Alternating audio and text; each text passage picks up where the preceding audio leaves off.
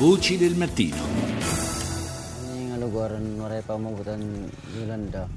Eh, siamo nelle Filippine per la seconda parte della nostra rassegna stampa del, eh, internazionale. Poche parole rassegnate di un abitante di Tacloban un anno dopo il tifone Haiyan, eh, che dice appunto un anno fa questo posto in pratica era un paradiso con i cavalli che galoppavano sulla spiaggia, ora tutto è distrutto. Un evento distruttivo effettivamente come pochi, ripor- ricorda l'apertura del britannico Guardian, capace di abbattersi sulle coste eh, del paese asiatico alla velocità di 195 miglia orarie. Il tifone Haiyan, lo ricordiamo ancora una volta, un evento che ha causato 6.300 morti. Ma non è una novità per le Filippine, ricorda ancora il Guardian, colpite ogni anno da almeno 20 cicloni, senza dimenticare i terremoti, le inondazioni e le eruzioni vulcaniche che di fatto non danno tregua a questo paese. Adesso andiamo avanti con il País, la cui apertura è dedicata alle dichiarazioni molto dure di Arturo Massi, il presidente catalano, che eh, non si arrende, ma anzi conferma la volontà di indire comunque il referendum secessionista della Catalogna previsto il prossimo 9 novembre, nonostante i recenti pronunciamenti in senso contrario della Corte Costituzionale.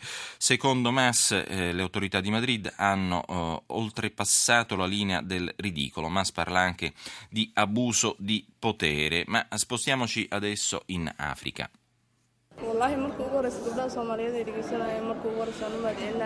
Quella che sentiamo è la voce di una studentessa che dice mi rivolgo a tutte le donne somale, combattete per la vostra educazione, aiuterete il vostro paese, gli uomini stanno andando avanti e noi dobbiamo essere con loro. Chiedo a tutte le madri di lasciare che le loro figlie vadano a scuola.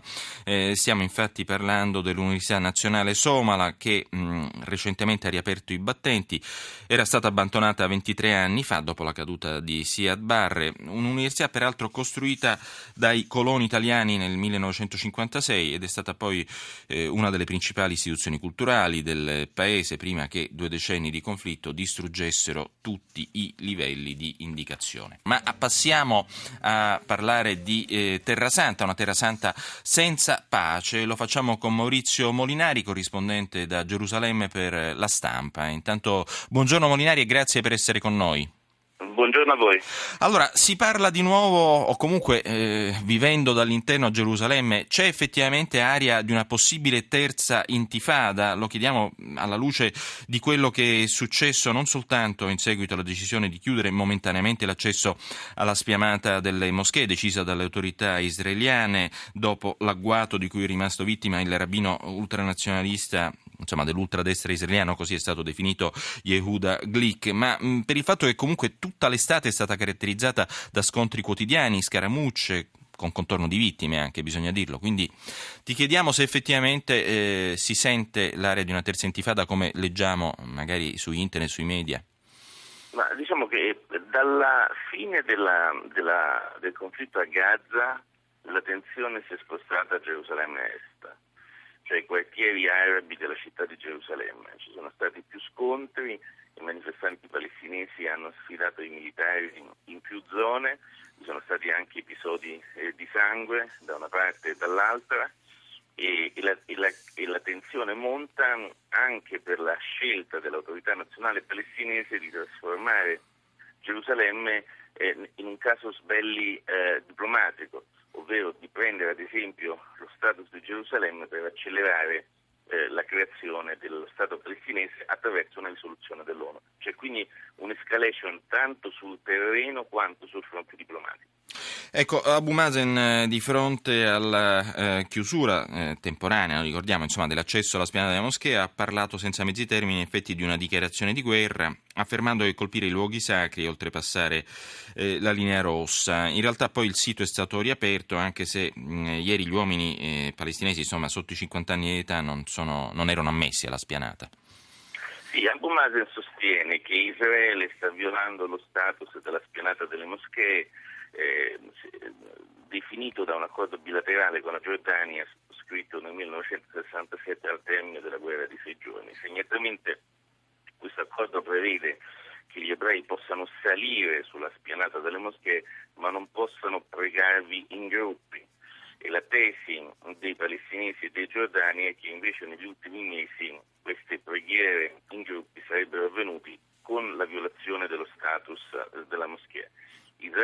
Nega, ma lo scontro è molto duro, aspro e l'intenzione di Abu Mazen, come anche della Giordania e di Hamas, che parlano stesso, la stessa lingua su questo argomento, è quella di spingere l'intero mondo musulmano a unirsi contro Israele su questo singolo tema.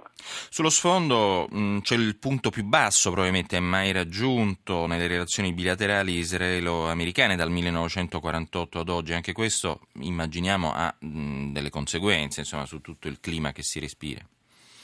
Sì, queste indiscrezioni pubblicate dal The Atlantic con alcuni funzionari della Casa Bianca che usano il termine codardo eh, nei confronti del premier israeliano Benjamin Netanyahu hanno segnato la settimana e contraddistinto un, un basso probabilmente delle relazioni bilaterali e lasciato trasparire l'entità del disaccordo fra Israele e Stati Uniti sul tema degli insediamenti. E anche qui, segnatamente, gli Stati Uniti rimproverano a Israele la costruzione di case e appartamenti eh, nella Gerusalemme Est, nella convinzione dell'amministrazione Obama che questo sia uno degli ostacoli più seri per eh, raggiungere un accordo definitivo per la composizione del conflitto. Quindi insomma una situazione eh, di grande incertezza, la, eh, la, cosa strana appunto è che effettivamente tu sottolineavi appunto da Gaza il, le tensioni si sono trasferite a Gerusalemme Est, ancora qualche mese fa tutto sommato c'era una situazione piuttosto pacifica.